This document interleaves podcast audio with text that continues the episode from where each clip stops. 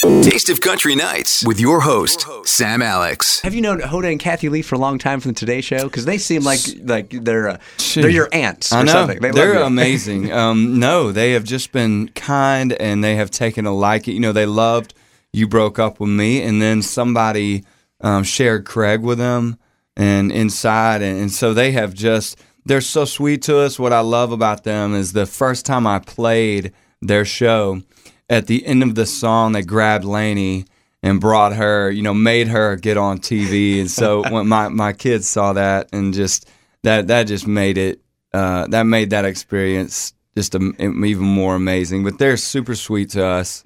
What was your uh, your kids' reaction seeing like Laney on TV? Oh, they loved it. They, they, that that was like they they were like, Dad, you were great, but Mom, you got on TV. You know, so that that She's really the famous one in the family Yes, now. yes. Now she's the she's the biggest deal in the house. But no, we we really are, I mean, We are just we're prime time examples of just living that that honky tonk dream. You know, I mean, we are. It has been a long road. You know, we you know the kids we have that doesn't make sense in this this type of business, this this journey, this career.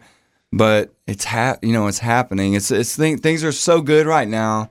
I'm afraid. You know, every day I'm waking up wondering when something bad's gonna happen. You know, because that's how good um, this this feels right now. So we it's we're nice you don't take it for granted. I bet. Man, I don't. I mean, after, like I said, you know, after a lot of years of, um, you know, other jobs and and a lot of just, man, knocking on that door, you know, and just banging on it and it never opening. How many times did you hear the word no? Oh my goodness, man! You Like know, a hundred?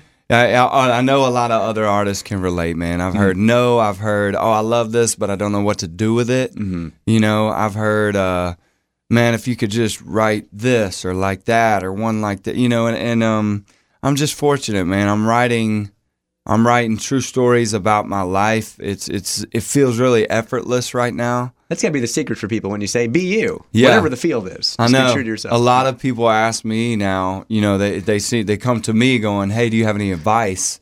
You know, and you probably know the same thing in your line of work. Hey, do you have any advice for someone aspiring to to be on radio? And and uh, and um, you know, I don't. That's the sad thing is I wish I had I wish I had that formula like, "Hey, here, do this and it will happen." But it really is like you just said, it's just being yourself and maybe timing, you know, works out where yourself is exactly what is what belongs next.